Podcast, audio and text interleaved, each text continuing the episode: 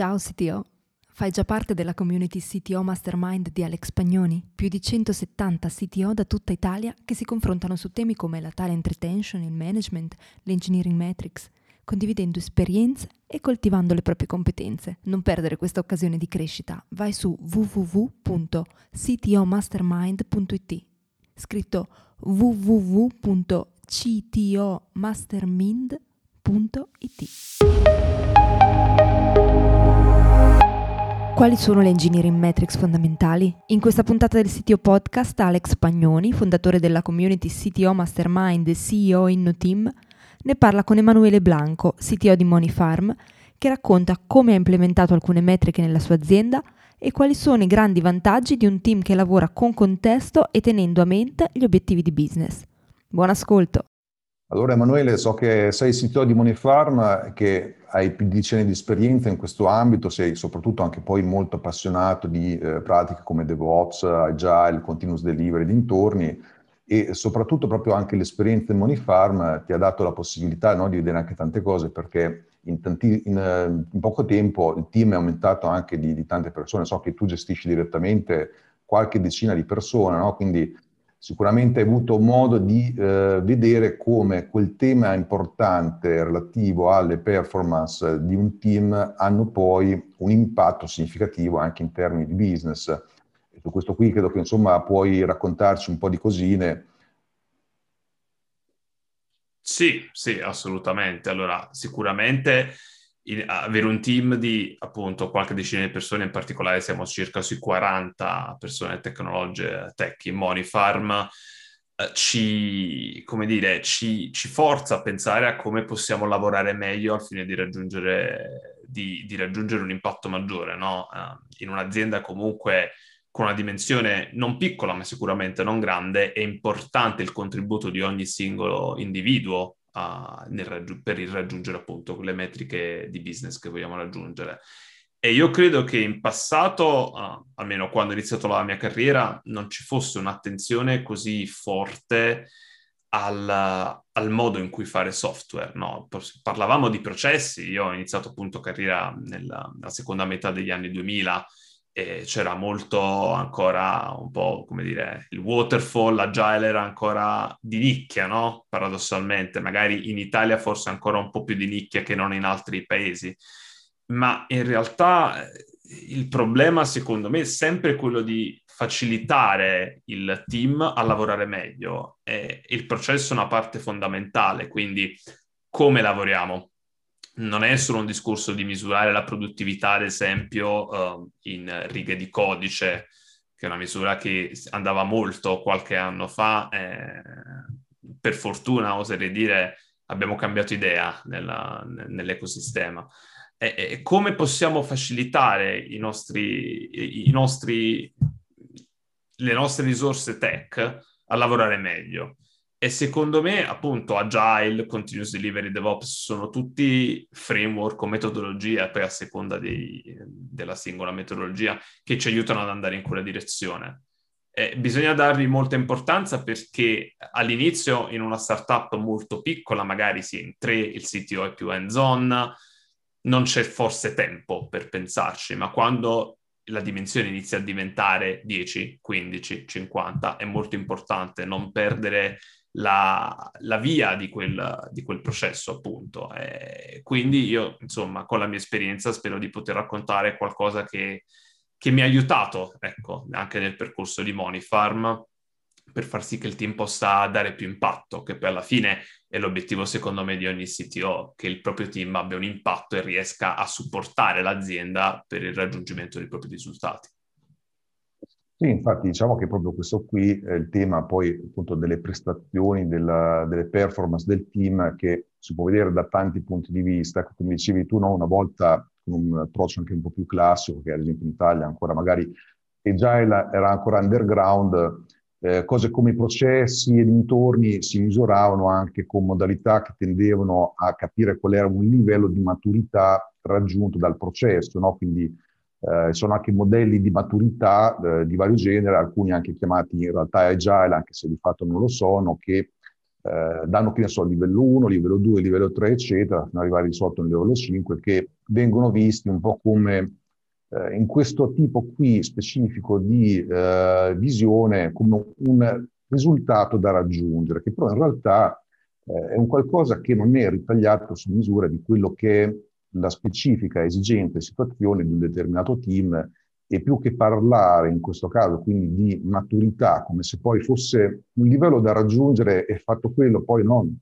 siamo arrivati, finisce lì. Sappiamo che non è così con la tecnologia e con tutto ciò che c'è eh, d'intorno assolutamente, perché più che ragionare in termini di maturità, allora come ragionare in termini di capability, di skill, ce ne sono tanti, alcuni che vanno introdotti con certe caratteristiche, con oculatezza, che veramente prima di tutto però bisogna misurarle queste performance, bisogna capire come il team e quindi anche la sua organizzazione sta lavorando e cosa c'è poi da migliorare lo si capisce dopo aver misurato. E un po' nella mia esperienza, ma soprattutto quella che poi ormai è diventata anche eh, l'evidenza di ciò che funziona realmente, no? ad esempio quando vado a fare so, un check-up di un'azienda, no? mi capita tante volte di controllare eh, com'è composto un team, un'organizzazione tech, diciamo che alla fine c'è un argomento di fondo che è quello che probabilmente più di tutti, almeno un po' nella mia esperienza, dà l'idea di come l'organizzazione sta performando, cosa eventualmente eh, c'è poi da fare, che è quello della frequenza di deployment fondamentalmente, che di suo poi si, to- si porta dietro argomenti come il lead time, poi ha anche delle altre conseguenze, no? il tempo medio per ripristinare un servizio, eh, il tempo per approvare una change. Ecco, queste qui sono delle misure. Su queste io credo che nel tuo team tu abbia avuto modo veramente di vederle queste cose, perché proprio sui grandi numeri, no? un team di, di 40 persone, caspita, un bel team, allora queste cose sicuramente le viste anche eh, a quel livello, a quell'ordine di grandezza che fa anche dire che ci sono anche delle esperienze che sicuramente puoi riportare, immagino. Assolutamente. Uh, misurare è importante. Misurare è importante perché se non si misura non si è in grado di capire qualsiasi scelta uh, che noi, il nostro team sta prendendo va nella direzione giusta o meno. Senza misurare non possiamo, non abbiamo un benchmark contro noi stessi, non sappiamo se stiamo migliorando. E, e so che storicamente, insomma, magari anche gli sviluppatori eh, non sono molto, come dire, ora non voglio fare tutto l'erba un fascio, ma è stato difficile trovare una misura perché in effetti fare software, come tu ben sai, come molti dei nostri ascoltatori sanno, è, è difficile, è, è, una cosa non tangibile. Spesso si, si, mischia la qualità del software con gli obiettivi di business che vengono raggiunti. Possiamo dire un team tech può performare bene, ma magari c'è un problema sul prodotto e quindi si tende un po' come dire a, in passato si tendeva a essere molto fazzi, se posso dire. Uh, cosa misuriamo, cosa non misuriamo, le linee di codice, eccetera. Come invece tu dicevi giustamente, io credo che il valore del team tech in un'azienda sia quello di deliberare valore, business value ai propri clienti. Come lo facciamo? Lo facciamo rilasciando software in produzione è quello l'atto in cui mettiamo quello che abbiamo sviluppato di fronte al cliente ed è lì che otteniamo valore, sia il nostro cliente è un consumer, uh, sia se sviluppiamo una piattaforma as a service, quindi in contesto B2B. E sicuramente eh, io credo che misurare la deployment frequency, ovvero il numero di volte che sviluppiamo software, che deployiamo software in produzione sia molto importante. Questo perché in passato, uh, scommetto, tanti di noi hanno avuto a che fare con eh, business che per rilasciare avevamo bisogno di, come dire, di documenti, di change advisory board, di processi, di slot. Capisco che alcune realtà sono molto molto complesse. Uh, il vantaggio, secondo me, di lavorare in una, in una scale-up come Monifarm è quella di avere una struttura molto più agile, più snella, che comunque con dei controlli in atto, perché noi ad esempio facciamo comunque merge request su, su, tutte nostre, su, tutte le nostre, feature, abbiamo delle feature che vanno approvate da alcune persone specifiche che hanno avuto un training particolare in alcune aree, come ad esempio la Client Money Regulation, ma siamo in grado di rilasciare software più volte al giorno. Ora, noi abbiamo un'architettura microservizi, quindi ovviamente ne avremo circa una sessantina, settantina al momento, però per me è importante che chi, il team che lavora di una feature abbia in mente l'idea che bisogna rilasciare, come dire, in modo più frequente possibile per una serie di motivi, non solo perché così mi assicuro che um, do la feature al cliente prima, ma anche per ridurre il rischio. Credo che a tutti sia capitato di lavorare a un rilascio che richiede mesi e poi qualcosa si rompe, va storto e devi fare il rollback di tutto. Invece, misurando la deployment frequency, noi stiamo incoraggiando il team a fare rilasci piccoli, perché se diminuiamo l'unità di rilascio e la rendiamo quanto più piccola possibile, come risultato aumentiamo la frequenza.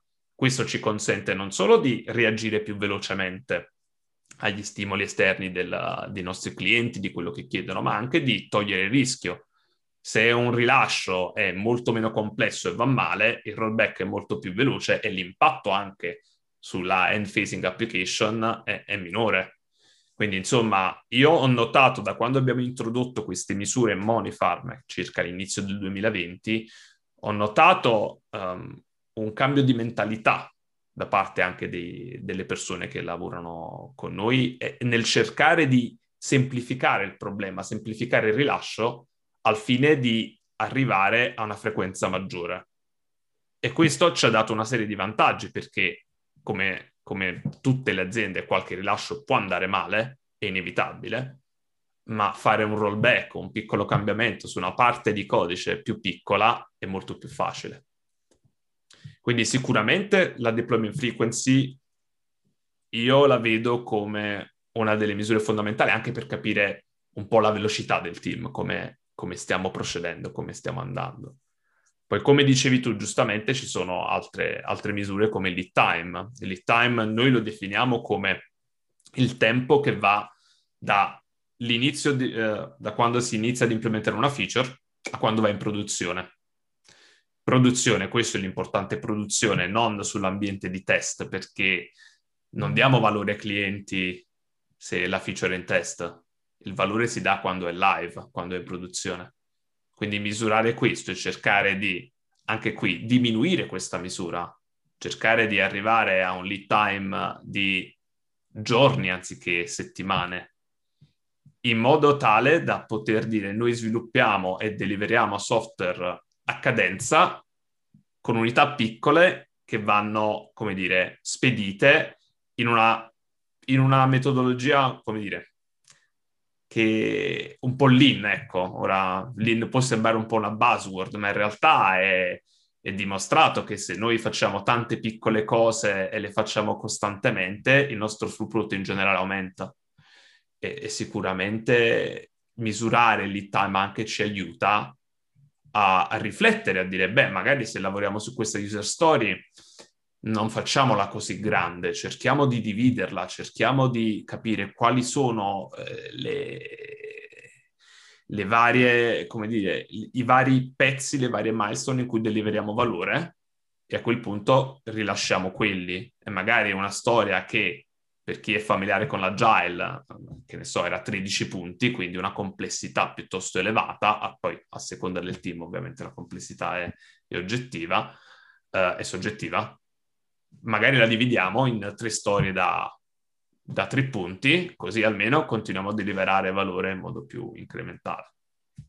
E poi abbiamo appunto il mean time to recover, um, quanto ci mettiamo a riprenderci dagli incidenti, perché in realtà io credo che il software prima o poi in parte fallisce sempre. È impossibile avere un software che abbia 100% bug free, 100% uptime, insomma, con i contratti con le SLA sappiamo sempre di capire quanti 9 ci mettiamo, no? Quanti, quanto è 99.9, eccetera.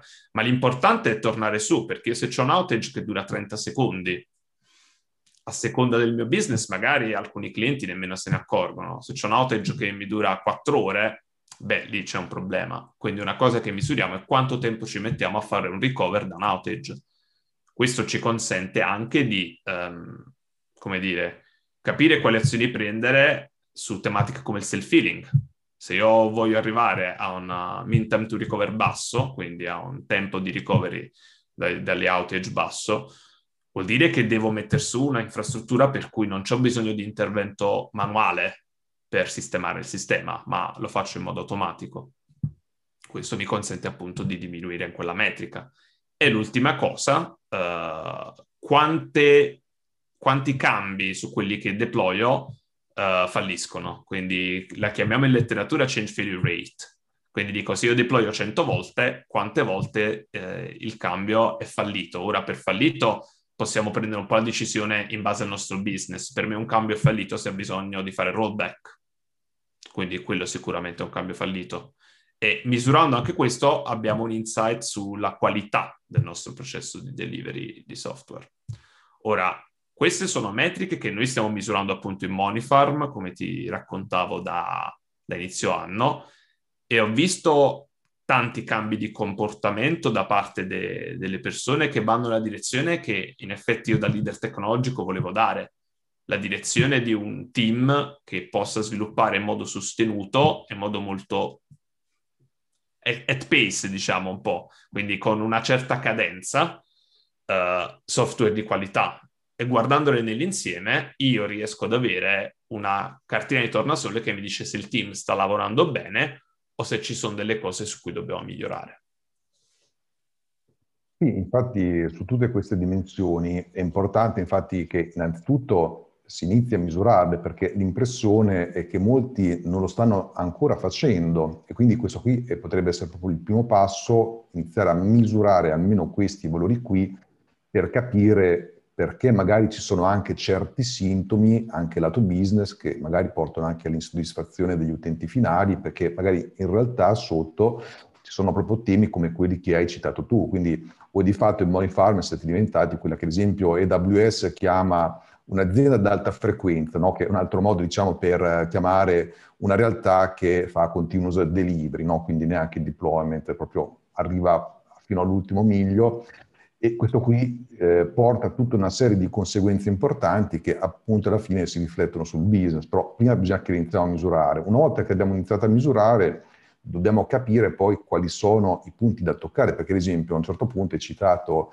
eh, il discorso dell'architettura microservizi, no? perché una delle tante dimensioni, no, delle capabilities sulle quali andare poi a mettere mano sono ad esempio quelle architetturali, altre proprio in termini di come è impostata la continuous delivery, quindi sicuramente il fatto di avere un'architettura no, a, a, bassa dipendenza, quindi come quella può essere un'architettura microservizi, tipicamente se collocata nel giusto contesto, perché poi non è la cura di tutti i mali, è a sua volta una, uno di quei rimedi che sicuramente possono andare a mettere a posto quei valori che invece non vanno bene tra quelli che abbiamo detto altri diciamo, rimedi, altre capabilities che sicuramente vanno introdotte in azienda dopo aver capito quali sono questi valori, quali sono nella tua esperienza, quali hanno dato un maggiore impatto, ad esempio anche in Money Farm?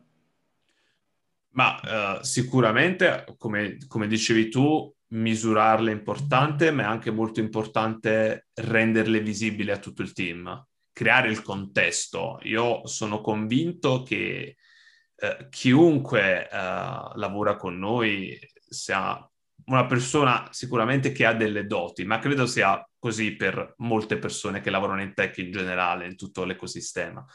Bisogna dare contesto a queste persone perché magari per uno sviluppatore è, è, facile dire sì, vabbè, il rilascio, ma in realtà, ok, non lo so. L'importante è far capire qual è l'impatto di quelle metriche, quindi dare questa capability di effettivamente vedere, dire ok, abbiamo aumentato questa del 20%, guardiamo anche cosa abbiamo, cosa abbiamo rilasciato, abbiamo fatto bene, questi sono i risultati che abbiamo ottenuto.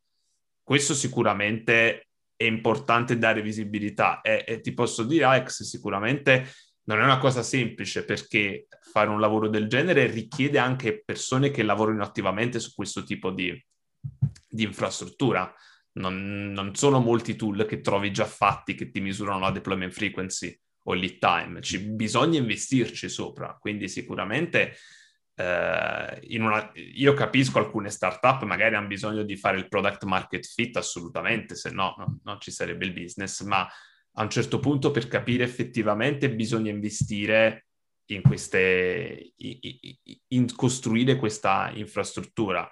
Poi ecco, uh, l'esempio che hai fatto sull'architettura è molto calzante. Uh, l'esempio, se hai un monolite nella tua infrastruttura, che magari non è orizzontalmente scalabile, quindi lo rilasci con downtime, eh, capisci subito che misurare quelle metriche e lavorare sul monolite al fine di renderlo più scalabile o zero downtime ti dà un impatto tremendo su quelle metriche perché se devi rilasciare e il monolite va giù, eh, cioè, come dire, il tuo mean time to recovery inizia a salire perché sei giù, quindi devi, devi recuperare.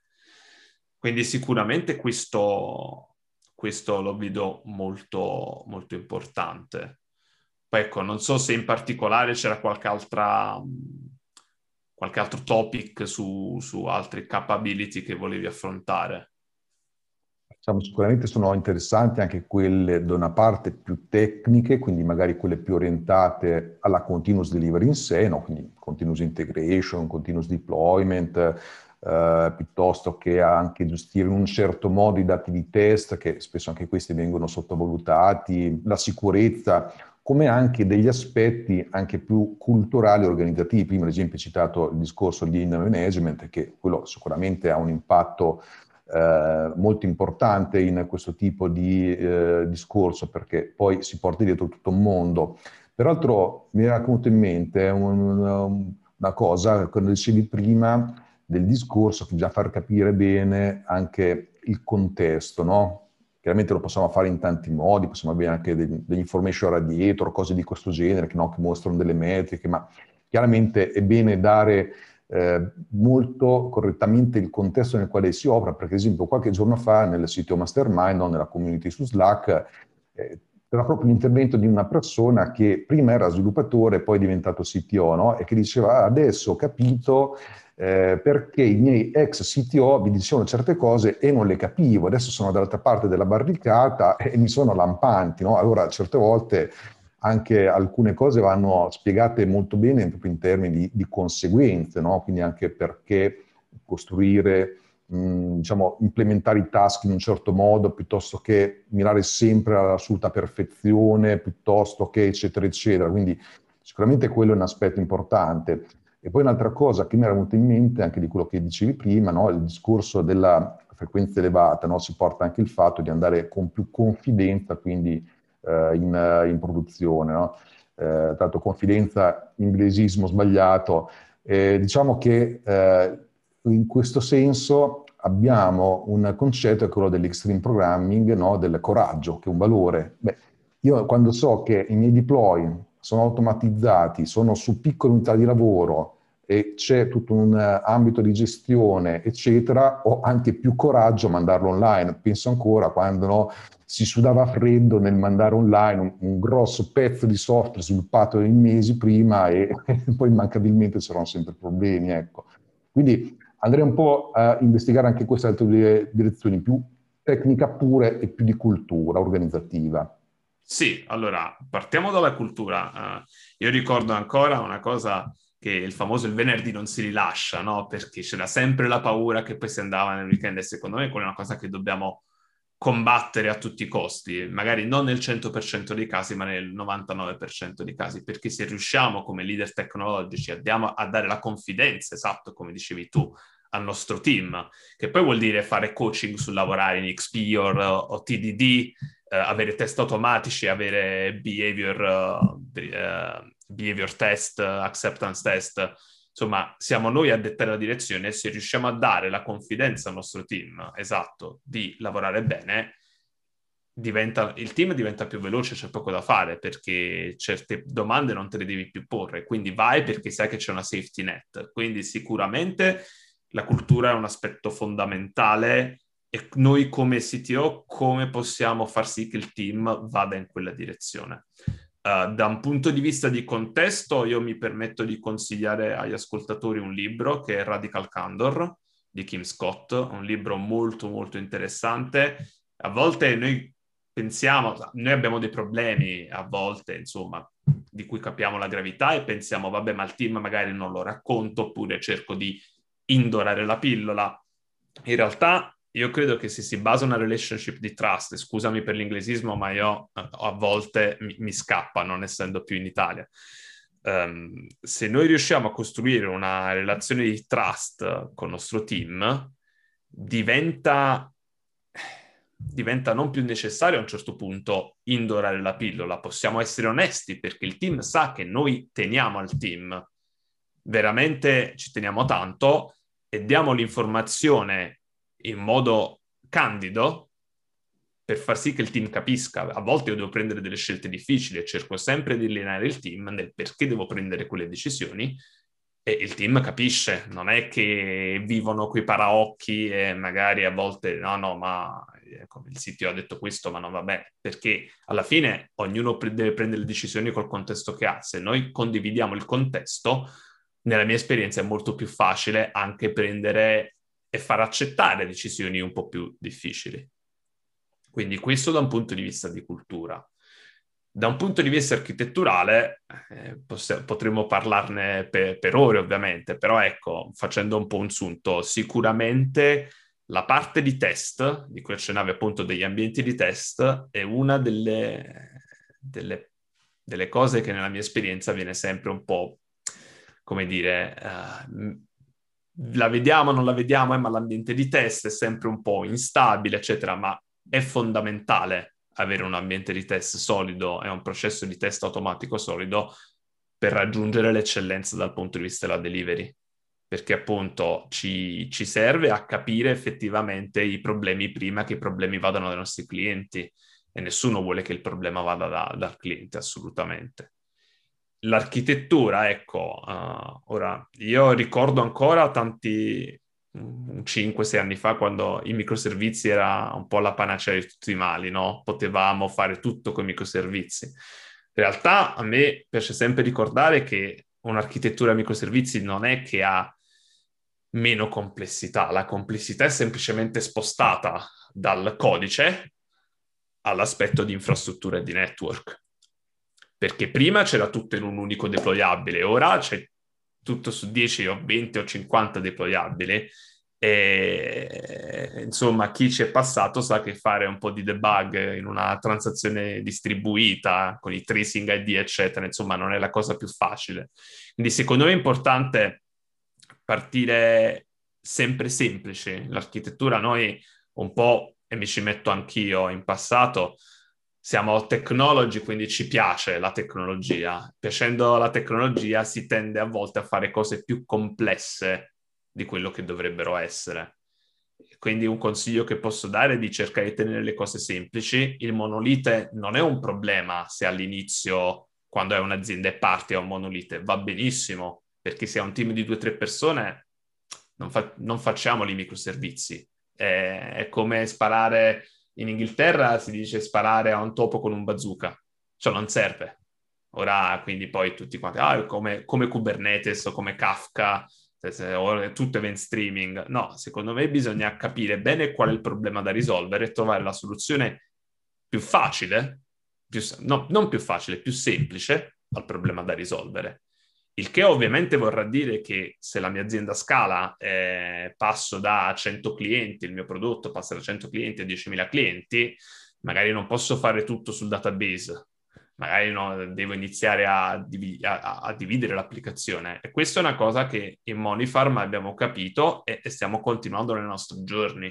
Ovviamente Monifarm è partita eh, dieci anni fa uh, e avevamo un numero di clienti estremamente minore di quello che abbiamo oggi. È importante evolvere l'architettura in linea col, col business plan. Quindi se io so che domani avrò X utenti, il mio lavoro è capire come la mia architettura possa arrivare in quella direzione. Ed è fondamentale anche una challenge che a volte, almeno in passato, io ho avuto, ma credo un po' tutti nel nostro ruolo, è quella di far capire al, al, nostro capo, che è spesso l'amministratore delegato, perché dover fare quell'investimento, perché devo spendere eh, centinaia di migliaia di euro sulla piattaforma se in realtà sembra che non ci sia un ritorno di valore nelle KPI business. E io sicuramente dico ai nostri ascoltatori di fare bene i compiti a casa e, e spiegare bene in, in uh, linguaggio di business come uh, quello che stiamo proponendo evita problemi, perché se io devo fare uh, due o tre volte il numero di utenti l'anno prossimo e so che alcuni pezzi della piattaforma non lo supportano perché magari sono processi scritti in modo, come dire, più semplice e non evoluto, è, mia, è mio dovere segnalarlo e far sì che quell'investimento avvenga perché sto facendo il bene dell'azienda. Quindi sicuramente eh, il consiglio che posso dare sull'architettura è partiamo semplici perché la semplicità è, è molto importante e siamo sempre lì ad osservare, a misurare, appunto, facciamo test di carico, vediamo il punto di rottura, prima di proporre alternative diverse. E poi sono proprio quelle cose che spesso un CTO, essendo poi anche una persona tendenzialmente un po' sola all'interno dell'organizzazione nel prendere questo tipo di decisioni, ha proprio il dilemma di quando prenderle queste decisioni, se è il momento giusto, se è troppo presto o se è troppo tardi, perché infatti è su qui che poi dopo no, anche le esperienze che tu stessi hai avuto eh, sono quelle che fanno capire anche no, agli altri CTO leader tecnologici come meglio atterrare il loro percorso, quindi aver sentito questa tua esperienza è molto interessante e a sua volta il fatto che citavi anche no, che poi queste cose vanno poi anche spiegate ai superiori, al capo, che spesso, come credo anche nel tuo caso, direttamente il CEO, no? ehm, mi fa venire in mente anche una discussione che abbiamo fatto qualche giorno fa su un evento su Clubhouse del CTO Lunch, no? che organizziamo ogni mercoledì, e l'ultimo era il tema sul CTO del futuro, dove eh, io ero intervenuto dicendo quella che era un po' la mia visione, che portandola un po' all'estremo, no? qual è il CTO del futuro da qui a dieci anni, Ora, siccome ci sono tutta una serie di skill, capabilities che vanno nella direzione no, anche di far capire bene questi aspetti al business, ma anche sempre di più il ruolo del CTO e business oriented, eccetera, eccetera, allora la mia estremizzazione, quasi una provocazione, era il fatto che il CTO del futuro in realtà è quello che sarà il CEO del futuro in un certo senso, perché siamo sempre più tech companies, eh, ormai le aziende sono sempre fatte più di software e quindi è, diciamo, il capo in sé, da giù in poi, che deve capire bene, deve masticare un certo tipo di gergo, di technicalities e quanto via. Quindi, in effetti, questo qui è un tema che molti CTO hanno, di dover spiegare le cose al loro capo, e allora io l'ho portato un po' all'estremo, prima o poi diventeranno loro i capi, visto che siamo sempre più tech companies. Di tutte queste cose no, qui che hai portato come esperienza, ce n'è stata una in particolare che ti ha dato qualche grattacapo in più nel provare a implementarla e qualcun'altra che invece ti ha dato una maggiore soddisfazione anche in termini di risultato? Bella domanda. Um, una delle cose che appunto mi ha dato più soddisfazione, secondo me, è, al di là delle metriche che comunque mi hanno aiutato tantissimo, è anche come organizzare i team nell'azienda, perché quando siamo in 40 uh, persone non è così semplice, così clear cut come organizzare i team. Eh, una delle cose che abbiamo fatto anche in Monifarm quest'anno, siamo passati a team product teams, quindi team che si, si occupano in modo cross-funzionale delle varie aree del prodotto e ci ha dato dei risultati effettivamente molto importanti, secondo me, perché abbiamo creato l'ownership sulla parte di prodotto e quella ex- esperienza, quella seniority per un determinato dominio della piattaforma, avere un team che ad esempio si occupa della, dell'onboarding dell'utente e avere le stesse persone su quel team e non farle andare da un progetto a un altro progetto, ci ha creato quelle conversazioni, quella dinamica di team, quel gel che ha consentito al team di fare tante innovazioni su quel punto della piattaforma. Quella sicuramente è una cosa per cui ho dovuto, come dire, non l'avevo mai fatto prima, questa per me è la prima esperienza da CTO, quindi come dicevi tu siamo un po' soli, no? Alla fine eh, a volte ti senti tutto sulle tue spalle, nonostante ci sia un ottimo rapporto con, col senior management e c'è una partnership e comunque ecco, secondo me è importante che tutti creino partnership con i propri colleghi e col proprio capo perché siamo tutti qui per lo stesso obiettivo. Fare una riforma del, una riforma del genere, una riorganizzazione del genere è stata sicuramente impegnativo, ma ha dato i risultati, ha dato i risultati migliori.